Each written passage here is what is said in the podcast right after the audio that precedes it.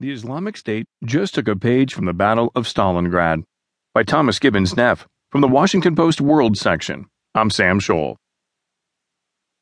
More than a month after it began, the battle for the Syrian city of Manbij drags on. Now surrounded on all sides by a coalition of Kurds and Arabs known as the Syrian Democratic Forces and supported by U.S. Special Operations Forces as well as dozens of airstrikes. The motley assortment of troops is slowly rooting out Islamic State fighters one block at a time.